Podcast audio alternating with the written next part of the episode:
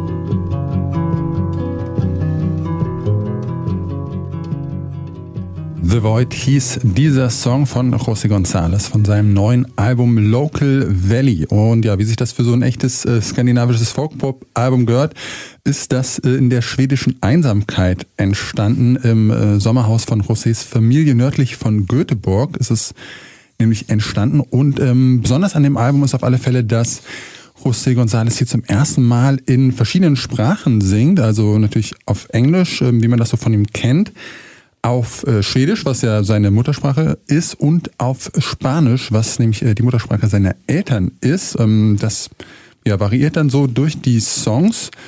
Und ja, sonst bis da auf diese sprachliche äh, Abwechslung muss man schon sagen, dass jetzt wenig äh, Überraschendes passiert in diesem Album. Also José erfindet hier seine Musik und sich selbst nicht neu.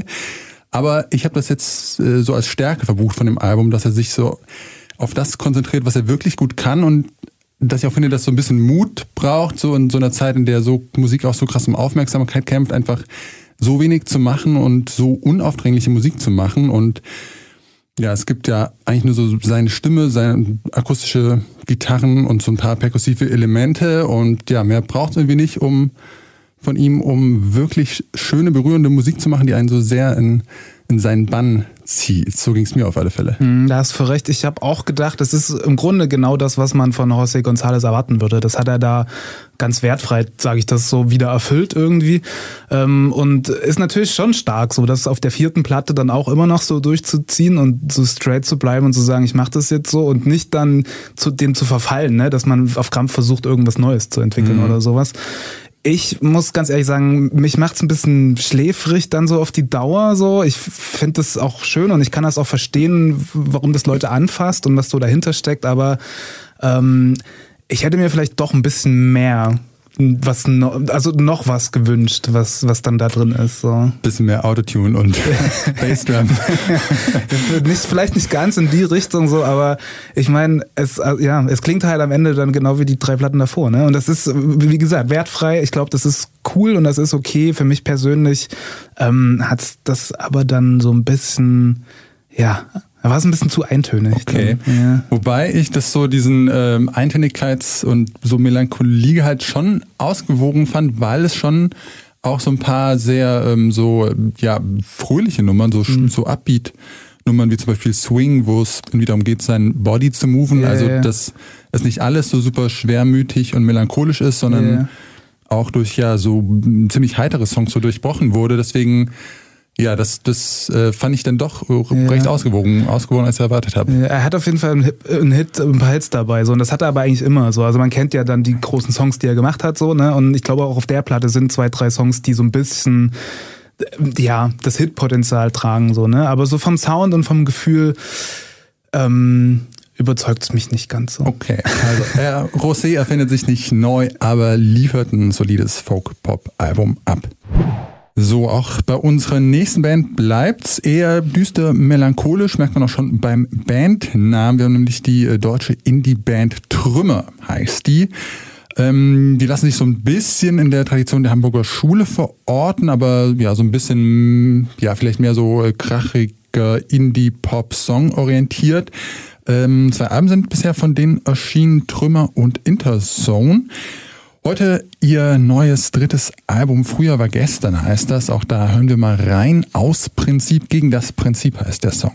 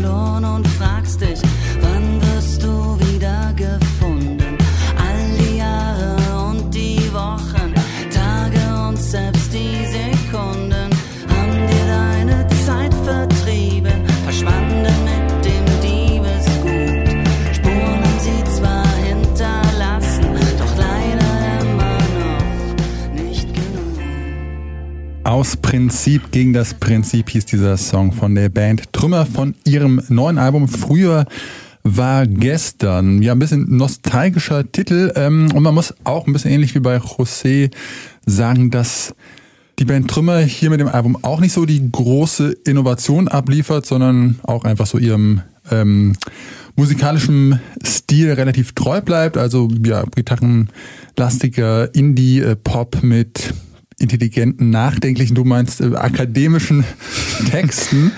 ähm, und auch hier finde ich, kann man das als Stärke auch der Platte verbuchen, weil ich, äh, was ich bei Trümmer gut fand bisher, war so immer so ihre, diese jugendliche Energie, dieses äh, Sturm- und Drang-Feeling, was sie so verkörpert haben. Also, also dieser Kampf mit Zweifeln, Verwirrung, Wut, äh, aber auch so Träumen, Hoffnung und dass sie auch keine Angst vor bisschen viel Pathos oder Kitsch sogar hatten. Also, dass sie das so ähm, sich trauen, auch das zu machen.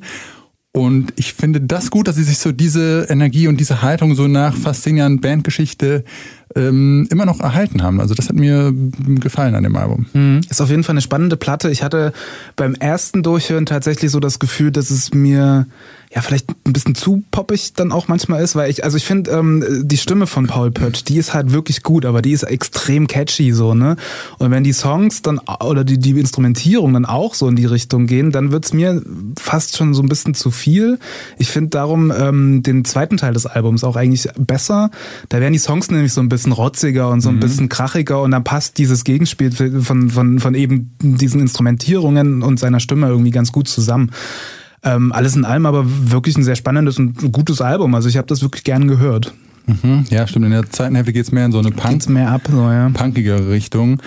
Ja, ich fand ähm, textlich natürlich so, ja, kann man schon sagen, in dieser Hamburger Schule-Tradition, aber finde ich schon oft so klarere Ansagen auf alle Fälle gar nicht jetzt so irgendwie verkopft oder verschnörkelt. Also eine Zeit ist dann, die alte Welt ist abgebrannt, die neue liegt in unserer Hand. Mhm kann man jetzt vielleicht auch so ein bisschen naiv finden oder auch, ähm, ja irgendwie das zu viel Pathos, aber ja, genau, wie ich gesagt habe, dass das für mich auch so der Charme an der Platte war, dieses Spiel mit dem Kitsch und der Naivität und so da mhm. so zu balancieren. Mhm. Ich fand es ganz schön, dass, ähm, das habe ich glaube ich im Pressetext gelesen, dass er sagte, man, sie, sie sagen immer keine deutschen Referenzen, die sie so als, als, als Helden sehen irgendwie so. Das sind dann irgendwie die Yeah Yeahs oder The Strokes oder sowas.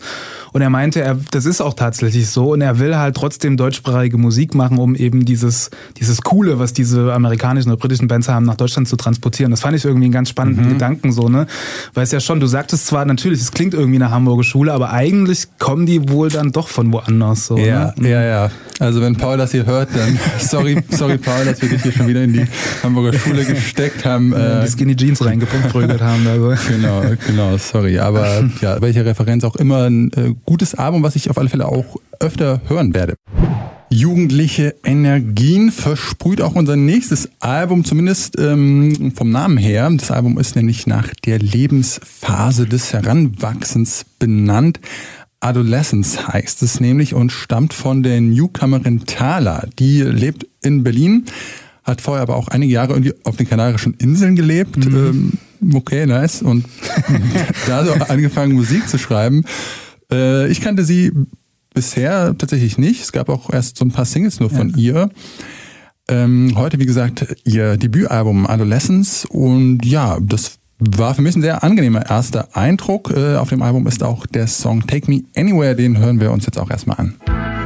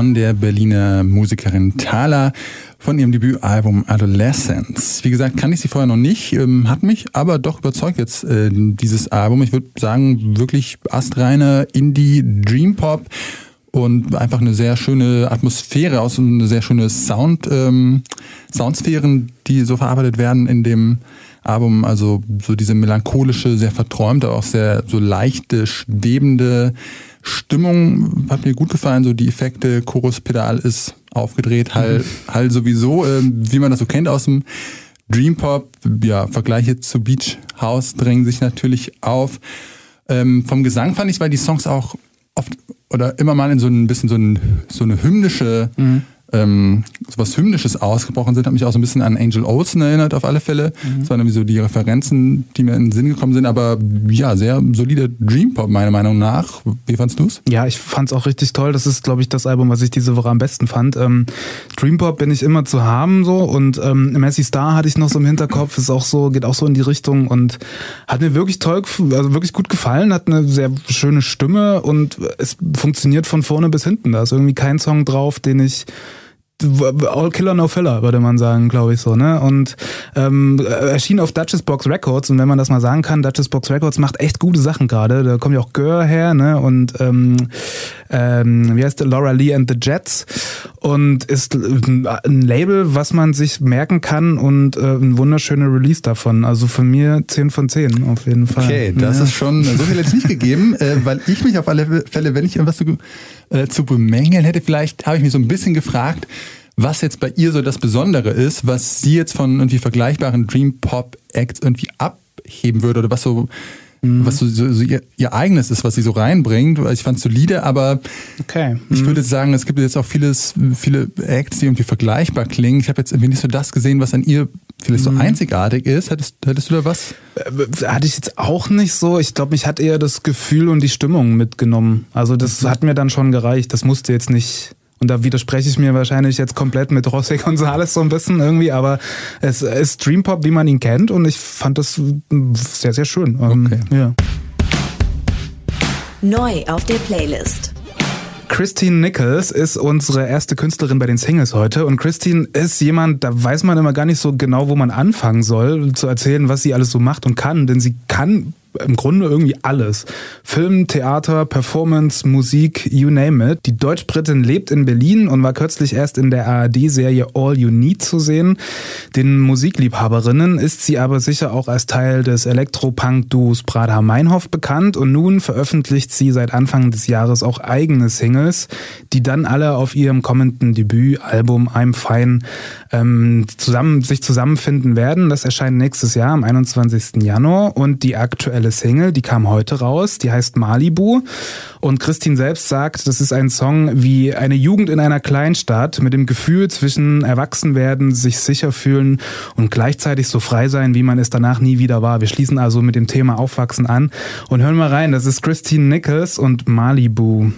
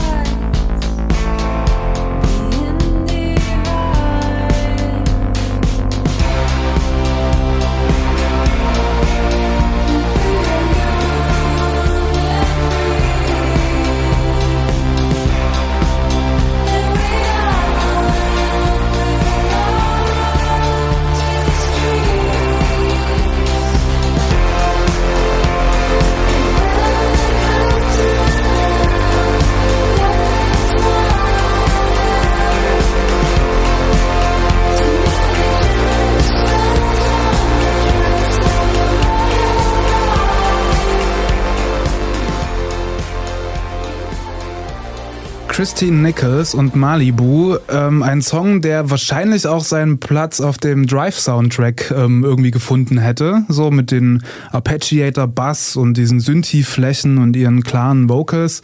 Hat mir sehr gut gefallen. Ich fand es im Vergleich zu den Singles, die sie bisher rausgebracht hat, dann nochmal eine ganz andere Ecke. Das war ja, die erste war ja so sehr punkig, die zweite war so genau das dazwischen so jetzt und zeigt, was Christine alles so kann. Und das finde ich richtig gut, macht Bock auf das Album. Wie ging's dir mit dem Song?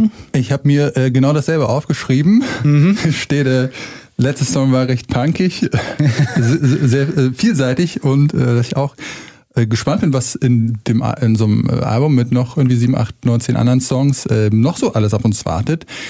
Ähm, ich fand's soundmäßig vor allem mhm. cool, so dieser bisschen hämmernde Synthie-Bass und diese düsteren Post-Punk-Gitarren darüber und dass sich das im Chorus alles aber nochmal so wieder öffnet und heller wird, also ja, handwerklich auch einfach ein solider Song, ein bisschen das, was ich jetzt irgendwie heute so ein bisschen bei all unseren Sachen habe, hab, dass es jetzt nichts super Neues ist, nicht ja. super innovativ, alles solide gemacht. Ähm, Dich kann man auch einfach nicht mehr überraschen, so, oder? Ja, das ist das Problem, glaube ich, wenn man so als Musikjournalist, Musik ja. dass man einfach ähm, das schon ein bisschen was braucht, um, einen so, um mich so richtig zu kriegen. Aber nichtsdestotrotz fand ich es auch einfach einen sehr soliden Song und bin, wie gesagt, auch sehr gespannt auf das Album, was da noch so kommt. Genau, das heißt I'm Fine und kommt am 21. Januar die stressige Stadt verlassen, raus in den Wald ziehen und dort ein eigenes Studio aufbauen, um entspannt Musik zu schreiben. Das ist, glaube ich, so der, der große Traum von allen Musikern, Musikerinnen. Genau das hat äh, der Songwriter und Produzent Sam Avian getan. Zusammen mit seiner Partnerin Hannah Cohen, die ebenfalls auch Musikerin ist, ist er von New York in eine ruhige Stadt in den Catskills gezogen und hat angefangen zu produzieren und aus mehr als 60 Instrumental-Demos und dieser nachdenklichen friedlichen und entspannten Umgebung, in der er sich da befindet, ähm, ein psychedelisches Pop-Album geschrieben. Time to Melt heißt das, kommt am 29.10. Und diese Woche ist der Titeltrack erschienen, der sich mit den Gedanken beschäftigt, dass man nicht ewig auf dieser Welt sein wird.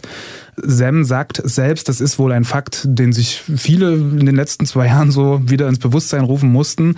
Der Song ist aber dennoch recht positiv geworden, finde ich, und hört sich so an. Das ist Sam Avian mit Time to Melt.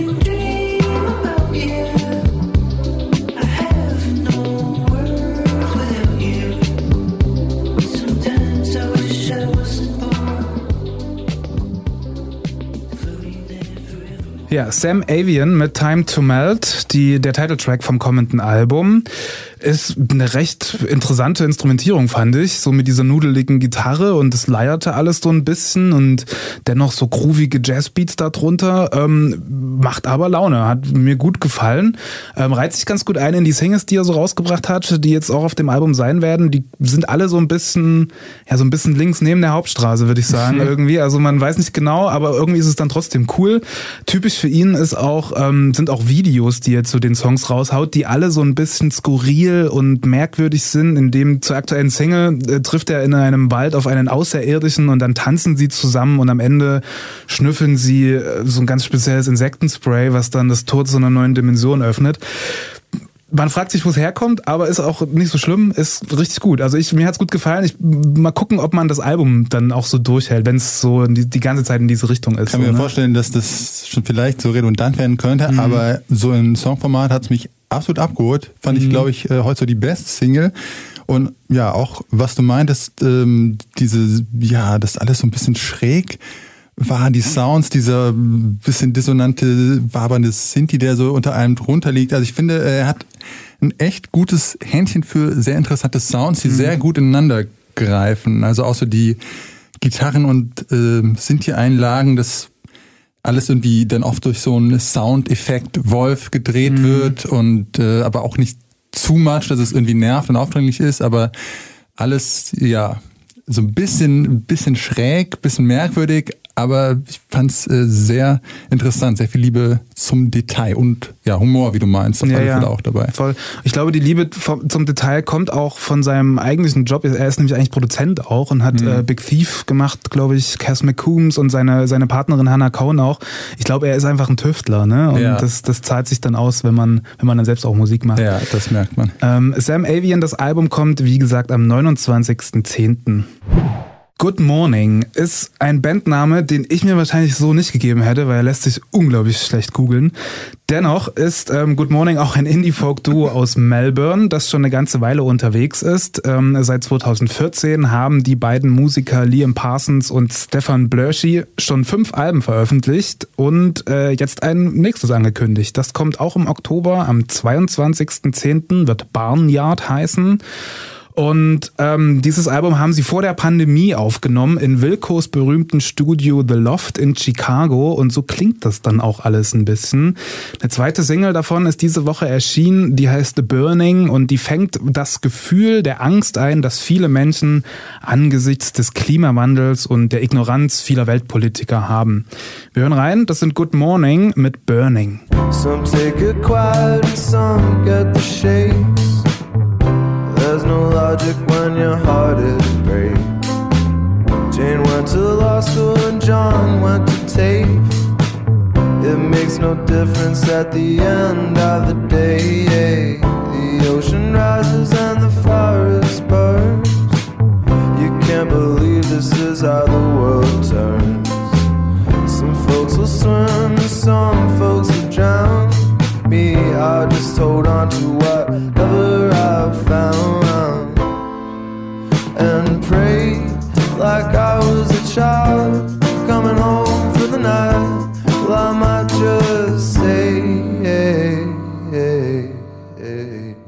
Morning mit der aktuellen Single Burning. Ähm, die beiden Musiker grübeln hier über die Klimakrise und wie das alles weitergehen soll. Dennoch ist der Song auch verpackt in so eine sehr angenehme und so ein bisschen mit Tempo, mitwippende Instrumentierung und Musik, was ich irgendwie sehr, sehr schön und gut fand. Ich weiß nicht, wie es dir da ging. Ja, ich fand diesen äh, Kontrast auch ein bisschen seltsam, weil es ja auch eher so, so eine upbeatige Nummer ist und äh, dann, als ich erstmal auf den Text geachtet habe, äh, The Ocean Rise, The Forests Burn, I can't believe this is how the world turns, das ist ja so ein fast resignierter, wütend resignierter, äh, auf alle Fälle nicht besonders fröhlicher Text ist. Und äh, ja, diesen Kontrast fand ich erstmal auch ein bisschen eigenartig. Ähm, und sonst an dem Song, ich weiß nicht, ob es dir aufgefallen ist, äh, dass es, fand ich interessant, dass es einfach überhaupt kein Intro gibt. Ja, geht also los, ne? Ja. im Gegensatz zu äh, den Songs, die wir davor hatten, das fängt wirklich einfach bei Sekunde eins mit allen Instrumenten und der Stimme an. Und äh, das ist ja auch irgendwie so ein Phänomen, was ich, glaube ich, Ja. auch so mit Spotify, Spotify definitiv. so entwickelt ja. hat, dass Intros immer kürzer werden, weil die Leute gleich die Aufmerksamkeit, äh, man gleich die Aufmerksamkeit braucht und die Künstlerinnen Angst haben, dass die Leute so gleich weiterskippen und ja, das haben Good Morning auf alle Fälle Dafür ist er aber auch nur zwei Minuten lang, glaube ich, ne? Also es ist, Ist recht, ein recht kurzer Song. Ja, dafür, ist er so nur auf zwei Punkt. Minuten. Ja. Aber wir- haben auch nicht mehr viel Zeit, ne? Also Klimakrise, vielleicht sind, sind wir da. Ah, irgendwie. okay, so habe ich das noch gar nicht interpretiert. Ja, auch nicht, das kam mir gerade eben. Wir haben keine Zeit mehr für lange Intros, wir müssen jetzt mal machen. Okay. Auf den Punkt, Gute ja. Interpretation, ja. Ja. Ähm, cooler Song, auf jeden Fall mit einem wichtigen Thema und auch schön, dass die Kunst ähm, sich dafür, ich sag mal, hergibt, das anzufassen und zu thematisieren. Good Morning. Und das Album kommt am 22.10. Popschnipsel.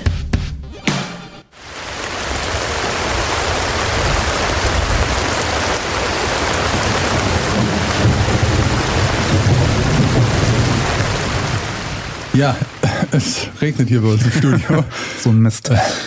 Ja, d- äh, natürlich nicht. Das war natürlich ein Sound äh, von Regen. Ähm, passt ja auch sehr gut in unsere Herbstsendung hier. Ähm, und mit diesem Regen hat es aber natürlich noch ein bisschen mehr auf sich. Äh, denn dieser kurze Ausschnitt Regen, äh, den wir gehört haben, der gehört mit äh, ja, zu den meistgespielten Tracks bei Spotify zurzeit. Also ein paar äh, Tropfen Regen kriegen da irgendwie mehr Klicks als große Popstars wie Lady Gaga zum Beispiel. Ähm, und hinter diesen, diesen Regen-Snippets, da steckt das Unternehmen Sleep Fruit Music. Und die bieten so nach eigener Aussage Musik oder ja eher Sounds äh, würde ich sagen, so Hintergrundgeräusche an, die irgendwie beim Einschlafen, beim Ausschlafen oder beim Meditieren helfen sollen. Zum Beispiel viele verschiedene Natursounds, Regen, aber auch so irgendwie wabernde Elektrosphären. Ähm, nutzt du sowas irgendwie so, so Soundkulissen zum Einschlafen? Ja, eigentlich gar nicht. Nee, nee. Okay, ich kann mit Geräuschen nicht einschlafen. Ich brauche Nee. auch Ruhe vor allem. Ja. Okay, ja. ich habe ich hab auch die Straßenbahn vor der Tür, die, die reicht mir an, Genug Soundscapes. an, Sound, an Soundscapes. Ja, und das äh, Interessante auf alle Fälle ist jetzt, dass die damit irgendwie so ein bisschen das Geschäftsmodell von Spotify gecrackt haben.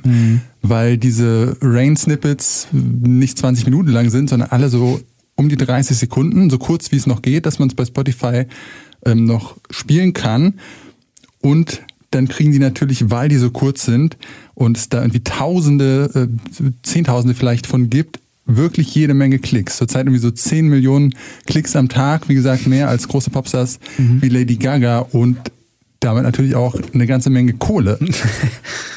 und das ist irgendwie ein bisschen clever. Ähm, jetzt gibt es aber auch den Vorwurf, dass die damit quasi den hart arbeitenden KünstlerInnen und Künstlern äh, Geld aus dem Spotify-Topf wegnehmen. Also, ähm, ja, was, was hältst du von dem Vorwurf? Kannst du das. Ja, also ich verstehen kann ich es vielleicht ein bisschen, aber auf der anderen Seite, ich meine, wissen wir ja alle, dass das System Spotify auch kaputt ist, ne? Und wenn jetzt, wenn wir jetzt an dem Punkt sind, wo Spotify sich quasi selber überholt und man mit Musik gar kein Geld mehr verdienen kann, sondern einfach nur noch irgendwie Aufnahmen von der Natur reinstellen muss, finde ich das eigentlich einen ganz coolen Move. So. Also es hat was Punkiges so. Und ich glaube, so sind die ja auch so ein bisschen drauf. Ne? Also ich habe dann ein, irgendwie ein Interview gelesen mit dem Geschäftsführer, der meinte, wir probieren das halt aus und gucken, wo es knallt so. Ne? Und das fand ich eigentlich, also klar, ich kann auch die Künstler verstehen, aber die Künstler verdienen eh kein Geld und die Künstlerinnen so. Ne? Also wo, ich weiß auch nicht, wer sich da jetzt so, so groß aufregt, welche Leute das sind. Ähm, wahrscheinlich die Majors dann irgendwie so. Ne? Ja, ja, denen die- jetzt wirklich was- Ja, ja. verloren geht. Ja, ich fand es auch, ähm, ja, ein bisschen, war auch so ein bisschen zwiegespalten. Klar ist das irgendwie Geld, was dann am Ende nicht bei Künstlern ankommt, die viel Arbeit in ihre Songs gestellt haben, sondern hier bei Leuten, die einfach Regen reinstellen, was nicht so viel Arbeit ist, wie irgendwie so einen Song zu produzieren. Aber im besten Fall ist das ja irgendwie nochmal so ein Push, dass Spotify dieses ja nicht wirklich gute Geschäftsmodell und Bezahlmodell einfach nochmal überdenkt und ändert. Das wäre so Aber das, meinst du, das passiert dadurch? ich glaube nicht, dass dadurch passiert. ähm, es wäre das Beste. Ja.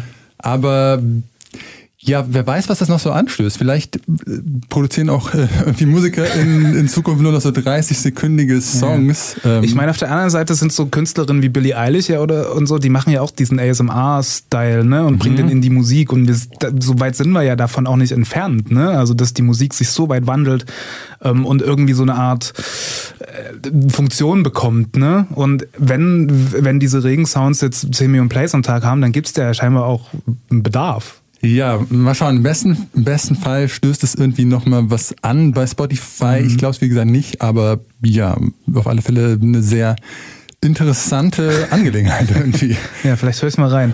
Wobei es regnet bestimmt auch heute noch hier Ja. drauf, also vielleicht brauchen Stimmt, wir brauch, brauchen wir jetzt auch gar nicht mehr, es regnet eh genug.